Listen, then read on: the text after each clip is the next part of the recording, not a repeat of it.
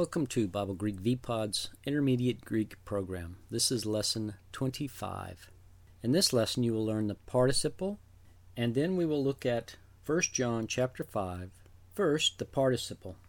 The participle is a form of a verb that can function independently as an adjective.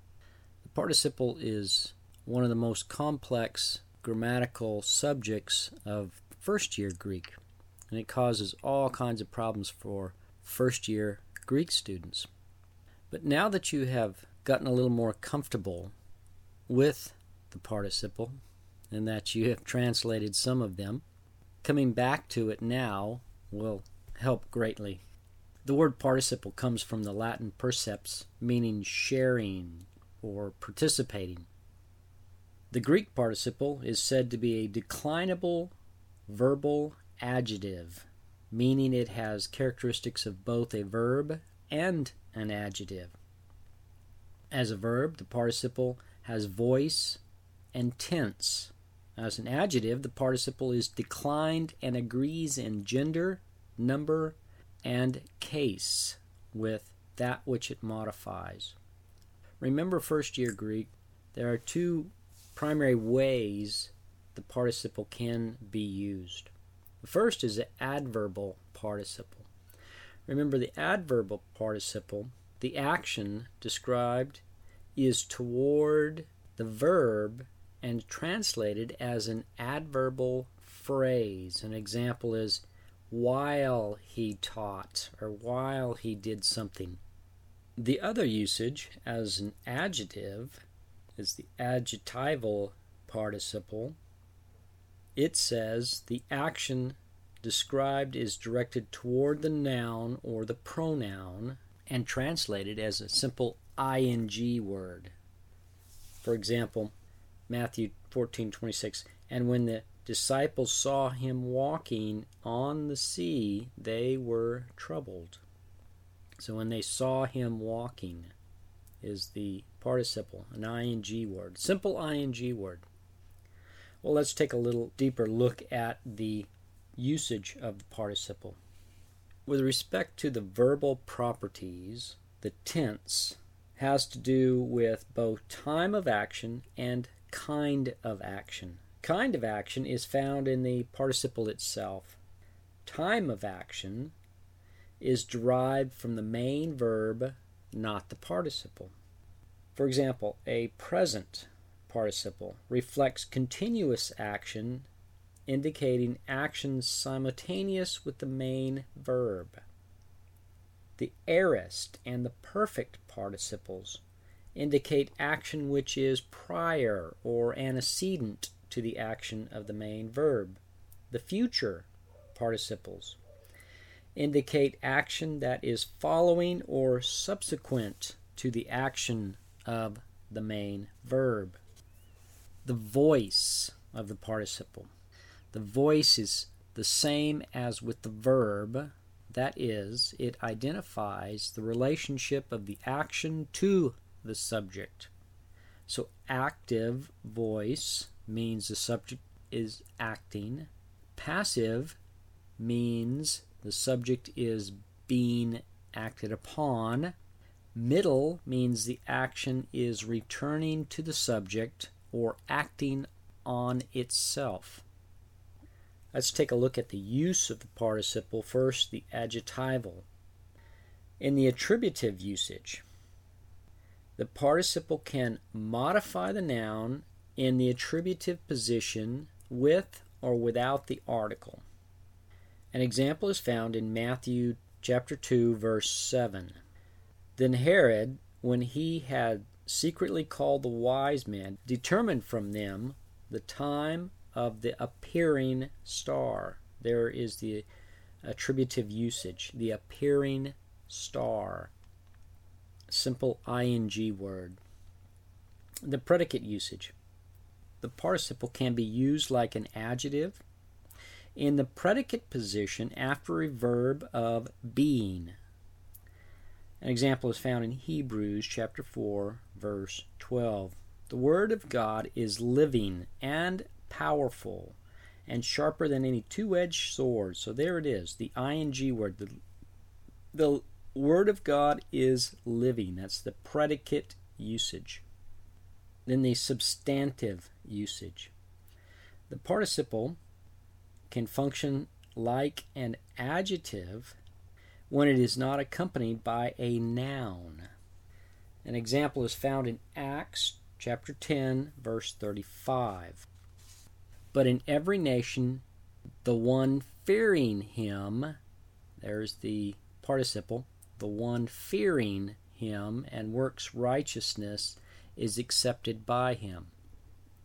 Let's take a look at the adverbial participle. In the adverbial participle, there is the temporal participle. The participle can be used in a temporal clause. With this usage, the temporal words when, after, or while are used at the beginning of the adverbial phrase or the adverbial clause. Here's an example. Example is found in Acts chapter 19 verse 2. Did you receive the Holy Spirit, here's the participle, when you believed? When you believed. See, there's temporal words are added. Let's move to the purpose participle. The participle can be used to describe the purpose of the action of the main verb. Purpose participles use the words to, in order to, for the purpose of, or so that. An example is found in Luke chapter 10, verse 25. And behold, a certain lawyer stood up to test him, saying, Teacher, what must I do to gain eternal life? See, to test him is the participle. And indeed, for the most part, these participles are in the dative case. Let's move to the result participle. A participle can be used to express the result of the action of the main verb. An example is found in John chapter 5 verse 18. Therefore, the Jews sought all the more to kill him because he not only broke the Sabbath, but also said that God was his Father. Here's the participle with the result of making himself equal to God. There is the causal participle. Participle can function to express cause of action of the main verb. An example is found in Matthew 22, verse 29. Jesus answered and said to them, You are deceived because you do not know the Scriptures nor the power of God. That's causal participle. There is also a conditional participle. An example of a conditional participle is found in Acts chapter 15, verse 29 that you abstain from things offered to idols, from blood, from things strangled, and from sexual immorality, from which if you keep yourselves, notice that there's the conditional participle, if you keep yourselves, you will do well. Next, we have the concessive participle. This participle can express concession, being used with or without the concessive particle if, or the conditional particle if. The concessive adds the word although or though. An example is found in John chapter 9 verse 25. He answered and said, Whether he is a sinner or not, I do not know. One thing I know that although I was blind, now I see. There is the concessive particle. That although I was blind, now I see.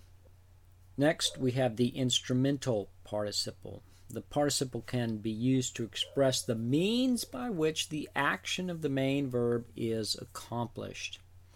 An example is found in Acts chapter 22, verse 16. And now, why are you waiting? Arise and be baptized and wash away your sins by means of calling. See, there's the instrumental. By means of calling on his name. The modal participle.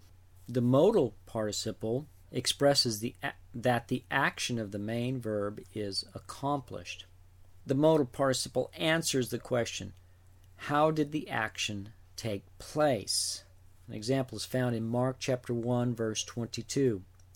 And they were astonished at his teaching, for he was teaching them as having authority. There is the modal participle teaching them as having authority. It, and it answers the question how did the action take place? How did he teach? With authority. Next, we have the circumstantial participle. The participle can be used to express an action or circumstance that accomplishes the action of the main verb. An example is found in Mark chapter 16, verse 20.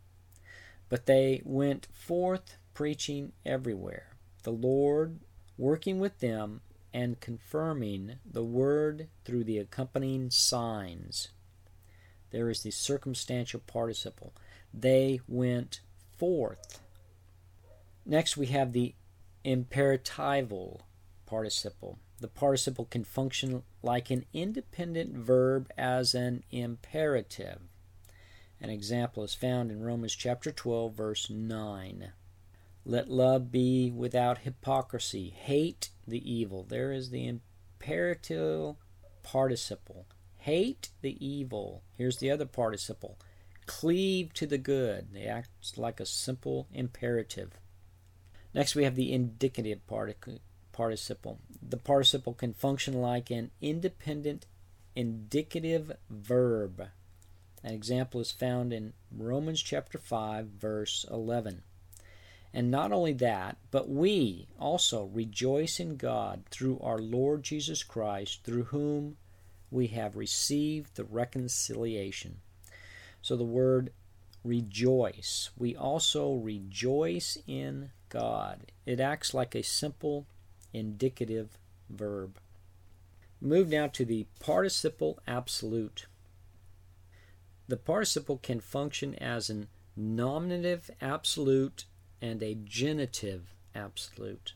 As a nominative absolute participle, we have John chapter 7 verse 38. The one that believes in me, there is the nominative absolute participle. It just is in the nominative case. The one that believes in me, as the scripture has said, out of his heart will flow rivers of living water. Finally, we have the genitive absolute participle. The genitive absolute participle functions adverbially. An example is found in Matthew chapter 9 verse 18. While he was saying these things to them. There it is, the genitive absolute participle. While he was saying these things to them. Behold, a ruler came and worshipped him, saying, My daughter has just died, but come and lay your hand on her, and she will live. Now let's move to the text of the day.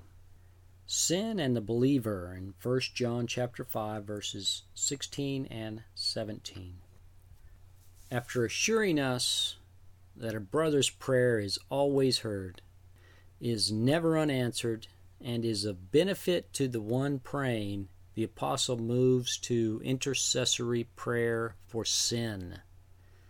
There is no greater benefit, honor, and indeed command than to have a brother or sister in Christ pray for you while you are deep in some sin.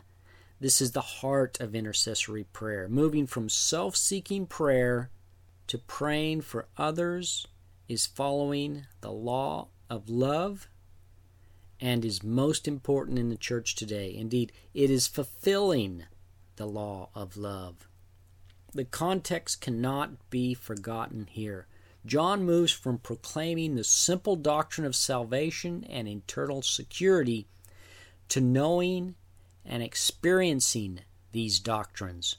The apostle moves from doctrine to application, from knowledge to faith and from faith to confidence. This is Christian maturity, moving from knowing God's will to trusting He will act.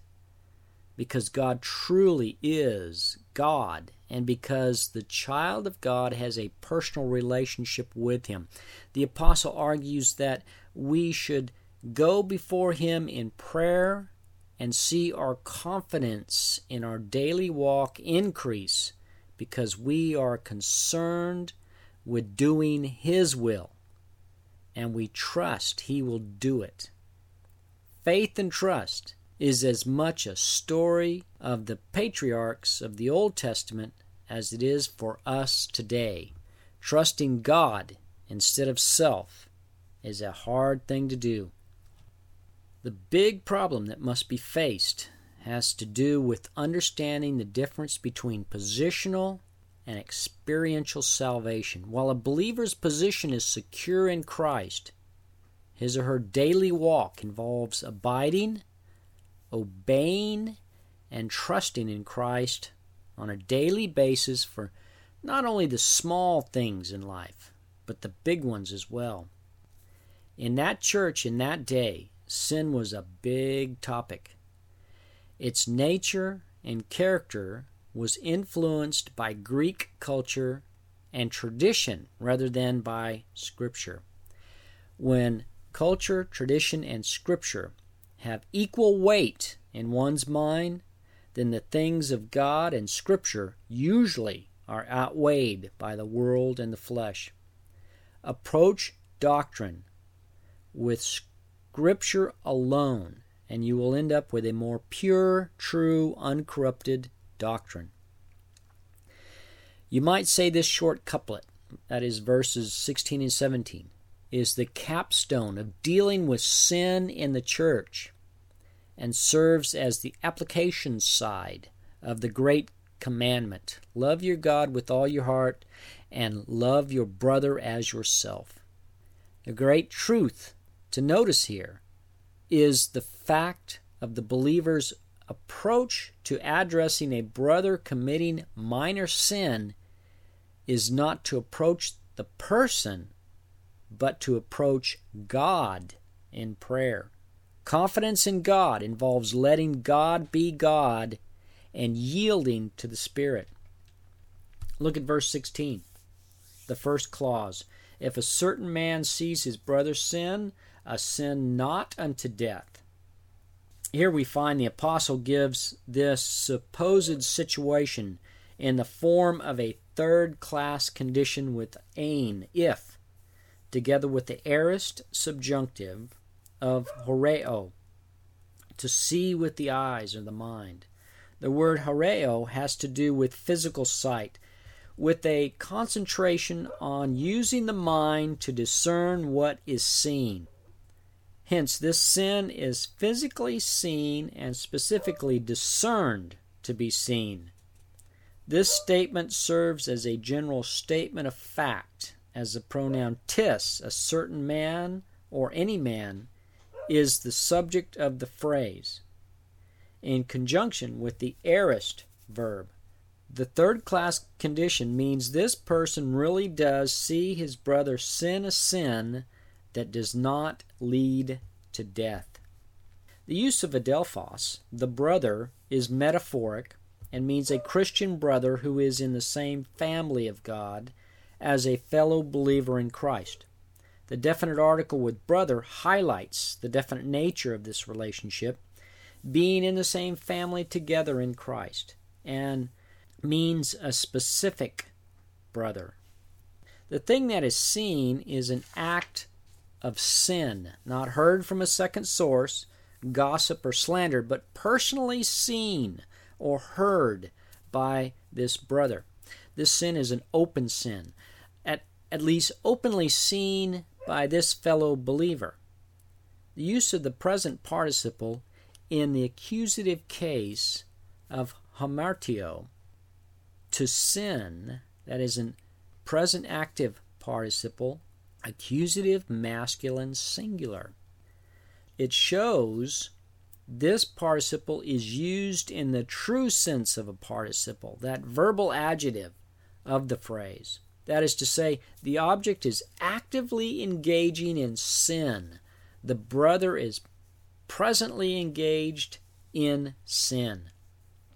This person is sinning a sin described as me pros thanaton, not to death. The preposition in the accusative might better be translated not toward death or not leading to death. The idea is result and can be translated not resulting in death. Notice sin is spoken of in general. That is to say, there is no definite article included. So the sense is a sin in general, with no specific single sin in mind. Simply stated, the penalty for sin is death, but the believer has passed from death to life. There are, however, various consequences or penalties identified for sin. Sin is not all the same, although all sin is transgression. That's what this section of Scripture describes. Sin must be punished, and for the believer, Jesus took the penalty in our place. So we have passed from death to life, being placed into the family of God. This is our position. We have been saved. In Ephesians 2 8 and 9 describes a perfect passive tense. We have been saved. In our daily walk, however, we sin. And it is in this context that John is writing. Sin is a transgression of the law of God and is an attack against God as the great lawgiver. As is common with any law, there are consequences in the form of punishment demanded by a righteous God upon the lawbreaker. All sin is seen as a result of the fall, and its corrupting nature affects not only all mankind, but the whole of mankind. Not only is everyone born a sinner, but also the fall has affected the whole of man his mind, his conscience, the soul, and the environment. Legally, sin is said to be imputed to all mankind. Our sins are imputed to Christ. And therefore, the legal act of Christ's righteousness and his death penalty and shed blood is imputed to believers. So it is that sin can be identified as number one, the sin, singular, we possess as being born into the human race with Adam as the representative head, and two, personal sins, plural, as we exist as responsible moral agents. That is, our sins. Some personal sins result in a natural outcome of the character of that sin that man cannot escape and man cannot be saved from their consequence by repentance and forgiveness. Dr. Berkhof says in some cases they they that is the sins may be mitigated and even checked by means which God has placed at our disposal but in other cases they remain and serve as a constant reminder of past transgressions. In other words, a doctor may be able to fix or, uh, or, or take care of the some of the results of that sin, but not all of it. What happens when God transforms the sinner is that the person believes God, which is credited to him or her as righteousness. That which is believed today is the gospel of Christ. For the believer, the relationship that is possessed as part of being placed into the family of God, with all its benefits and responsibilities thereof, moves the Father to punish sin in the believer's life by means of love. Once a person believes, his or her sins are forgiven as the new creature in Christ participates in his or her new life in this fallen world, interacting with others, their sin is forgiven and relationship restored by confession and prayer. That's what John says in 1 John chapter 1 verse 9. There are sins, however, that either we refuse to give up or are unknown to us in our lives. God the Father is in righteousness seeks to reform the sinning believer by means of inflicting hardship that results in refining us. The purpose of God's testing is to humble us, to see if we will obey Him and preserve in our faith. Testing is viewed by God as a love test. Do we love Him? Do we fear Him? Do we trust Him? The question that frequently comes up here is this physical or spiritual death? That is, when we say, if a certain man sees his brother sin a sin not unto death, is that death physical or spiritual? The scriptural usage of the word thanatos, death, has the complete range of meaning from physical to spiritual death. That's what the problem is here. Dr. Vine identifies the following usage of the word death. Number one is the separation of the soul from the body, the spiritual part of man from the material part of man. The latter, that is the body, ceasing to function and turning to dust. The second definition is the separation of man from God. And we find Adam died on the day he disobeyed God. In Genesis 2:17, all men are born in the same spiritual condition, from which, however, those who believe in Christ are delivered we are delivered from this death. So the sense of death used here as a sin not leading to death has historically been interpreted as either physical or spiritual death.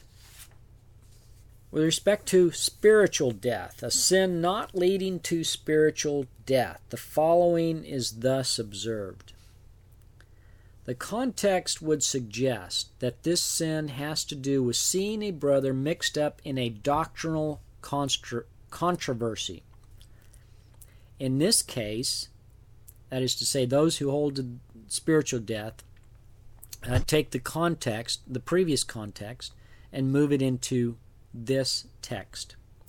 In this case, the immediate context concerns the subject of eternal security in verse 13. Notice John does not say, Go to them and talk to them about their sin.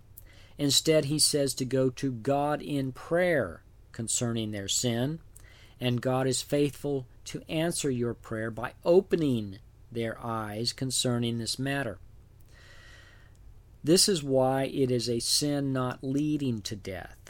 The Gnostic perversion of personal sin, that is, truly enlightened person ha- says, I have no sin, and special knowledge, those two huge Gnostic perversions, no special knowledge outside the written word, breaks down the solid teaching of God. And one area that this affects is the doctrine of eternal security. Those that read the Word of God and teach that you can never be sure a believer possesses eternal life is being spiritually manipulated because the word is clear that believers do possess eternal life now and forever. The spiritual battle can only be fought in the spiritual realm, and it is the Word of God working with the Spirit of God that we understand the great truths of God. Here, the believer is involved in a heresy that does not lead to spiritual death. In other words, it's a minor doctrinal error. These sins involve secondary doctrines that separate us. These sins involve not believing God is big enough to keep us in His family and not big enough to trust Him in overcoming sin. Let's take a look at the second interpretation a sin not leading to physical death. For those believing that this is a sin not leading to physical death, the following is noted. The context has shifted from doctrine in 5 chapter 5 verses 6 through 13 to application in chapter 5 verse 14 through 17. So, in other words, the context has shifted. And and this is that I would agree with that statement. John is now talking about prayer that builds up confidence in our daily life. The only sin leading to death is unbelief. John is not talking about that. He is addressing a sin that does not lead to physical death. What is a sin that leads to physical death? Those natural desires of the flesh that the fallen culture glories in sexual promiscuity, drug and alcohol abuse, want of things, and etc. Sinful activities that lead to an early grave because they affect the body in the form of disease, excess, or personal conflict. The parables are full of warnings against this kind of behavior and the consequences thereof. The Ten Commandments give clear guidance against them by use of those harrowing warnings, Thou shalt not. In this case, a brother knows of another brother's sin that is non life threatening and simply goes before God and prays for him. The brother is to approach God in prayer and ask the sinning brother's eyes be opened. In this case, where physical life is not in danger, we are to let the Spirit do His work and we do ours. The Spirit teaches and corrects while fellow believers pray. Move down to this next phrase. He will ask, and he will give him life to those not sinning unto death. What John is saying is, He, that is the brother praying, will ask, and he, that is the Son of God, will give him, that is the sinner, life. The future verb of ito, he will ask, points back to the specific person who sees the sinner and is acting as an imperative future. The sense is if a man sees a brother sinning, a sin that does not lead to death, then he should ask God, who will give the sinner life. This is a sin that is either physically seen or discerned by what is said by the brother. The instruction for the brother is first to go before the Lord in prayer because the brother's life is not in danger. If the brother's life was in danger, then it is expected that the brother approach him directly and warn him. But that is not what John is talking about. The brother is to go before God and Ito, ask, with an attitude of petition of one who is in a lower position. That's what uh, the word for prayer means. There are two words for prayer or ask used in this section. Aito means a lower position. The believer is to come before God with a humble attitude in prayer concerning the brother's sin.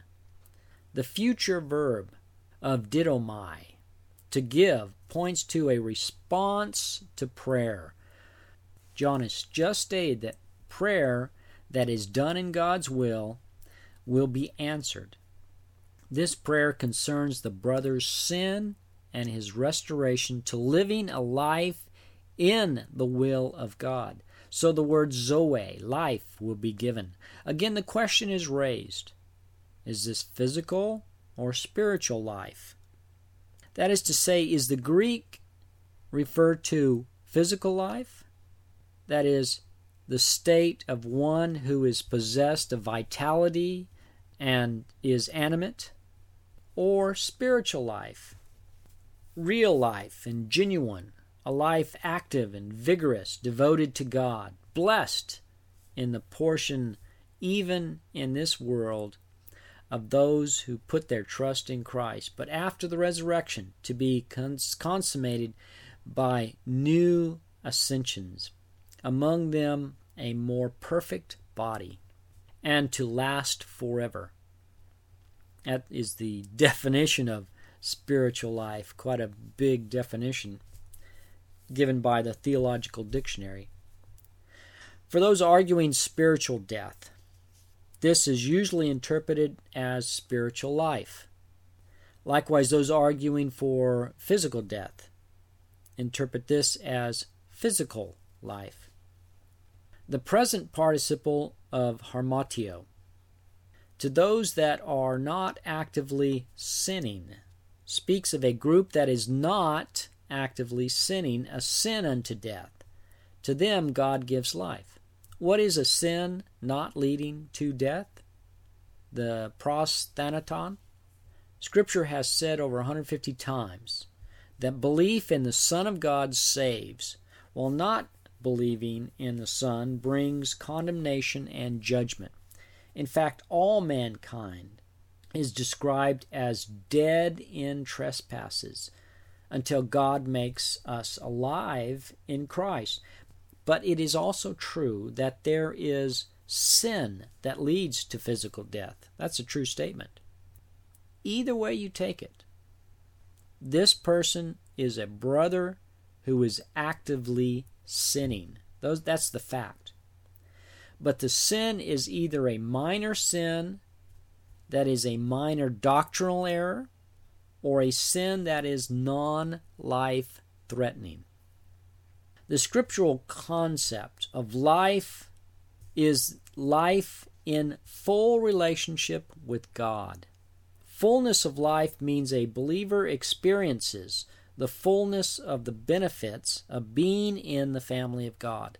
This person does not grieve the Holy Spirit, but lives a life yielded to God and overcomes sin. A believer who possesses a new spiritual life may or may not experience fullness of life due to sin. While the Spirit of God regenerates, indwells, baptizes, and seals the believer, the fullness of his new life and walk in Christ is conditioned upon his yieldness to the Spirit. In other words, the quality of his life depends upon his relationship and abiding in Christ. While our position is secure in Christ, our daily walk involves the continuing work of the Spirit in the Spirit's work of filling, guiding, teaching, gifting, and empowering. That's what the Spirit does on a daily basis, on a continuous basis, I should say. One cannot walk in the Spirit when sin rules his or her life. For the one that believes this passage te- teaches spiritual life and death, God will spare his physical life. For the one that believes this passage teaches spiritual life and death, God will give him fullness of life. Move to the next phrase. There is sin unto death. I am not speaking about that in order that he might pray. The verb eimi is placed at the head of the phrase, thus stressing the fact that there really is a sin that leads to death. The subject, hamartia, sin, is missing the definite article, signifying that there is not a single definite sin that leads to death, but sin in general leads pros thanaton, to death. The negative particle u, not, is placed at the head of this phrase in order to stress the fact that John is not speaking about not praying for someone's sin. The sense of this phrase is there is a sin leading to death. I'm not saying that you should pray for those who commit it praying for those that are perishing or those who are involved in a sin that leads to physical death is certainly within the will of God. But that is not what John is speaking about here. John says, "U peri ekonos," not concerning this. The feminine demonstrative pronoun ekonos, that, is the far demonstrative, indicating the farness of this type of sin is in mind. He is now talking about a different kind of sin, a sin that does lead to death. The present tense of lego, I am not speaking, furthers this thought and narrows the focus to a sin that leads to death.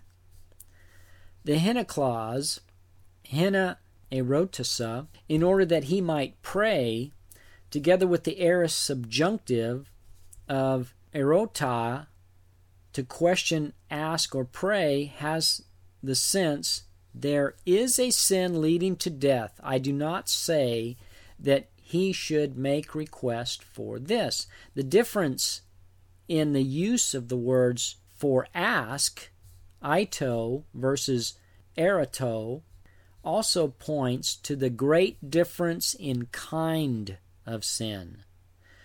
We do not come before God and areto, ask a question. That's what the other word for ask or pray is. Instead, we come before God and humbly ask ato for help, the first use of ask or pray. You get the difference? The difference in the word areto is to ask a question. We don't come before God to ask a question for this sinner. We come before, before God and ask for help. The apostle was focused upon prayers for brothers and sisters in Christ. These prayers are intercessory prayers for restoration. Sin separates, and this brother will experience a fellowship problem with both God and the body of believers. The idea of biblical life has to do with communion and fellowship with God. Sin separates us from God not in the sense of total separation, death, but in the sense of fellowship, that is, fullness of life. The Christian's sin has the effect of missing out on the fullness of what it means to live a victorious life in Christ. Living a victorious life means we have a new capability to listen to God's Word and to understand because we have been given the gift of the Spirit. Possessing eternal life means we are safe in the hands of God forever and that our mind has been transformed. We are no longer enemies of God, but we have been reconciled to God and have fellowship with Him. Sin in the believer's life means loss of fellowship, loss of joy, a darkened walk and a weak prayer life. Fullness of life means all those items declared in the fruit of the Spirit love, joy, peace, long suffering, gentleness, goodness, faith, meekness, and temperance. Fullness of life also has to do with righteousness and truth, since these are said to be fruit of the Spirit also. Move down to verse 17. Every unrighteous act is sin. In order to clarify the doctrine of sin and the believer, John adds pasa adoke hamartia estin. Every unrighteous act is sin. The heresy of the Gnostic is clearly in focus here. Just because you are saved. You cannot say you do not sin because every single unrighteous act is called sin. The feminine singular accusative pos in the nominative case, every, modifies adake, again in the nominative case, injustice or unrighteousness, thus emphasizing every single act of unrighteousness not leaving any out. The fact that the word hamartia is in the subject case, also in the nominative, but functions as an object highlights the fact of the equality of unrighteousness and sin. Unrighteousness is sin, and sin is unrighteousness. One cannot separate the two, they are, in essence, synonymous. Move down to the next phrase. It says, And a sin is not to death. The simple phrase finds the verb at the head, stressing the fact that there really is a sin that does not lead to death. Notice the present tense of the to be verb eimi. In essence, the apostle says that there continues to be a sin that does not lead to death. This hamartia ou pros thanaton, sin not resulting in death, is expressed as a simple statement for the second time, thus emphasizing its importance in this letter concerning the doctrine of sin. Sin has different degrees, but make no mistake, all unrighteousness is sin. Sin is personified as a lion seeking its prey. Let us not let sin rule us, but let our new life in Christ rule our life. This letter is written to the church, addressing personal application, specifically growing in the knowledge of Christ, and seeks to clarify one's attitude toward a brother that is involved in open sin. Whether this sin is doctrinal or not is not the point. The point is, this brother is involved in some minor sin that is seen by another brother, and the command is to go before a righteous and just God for help.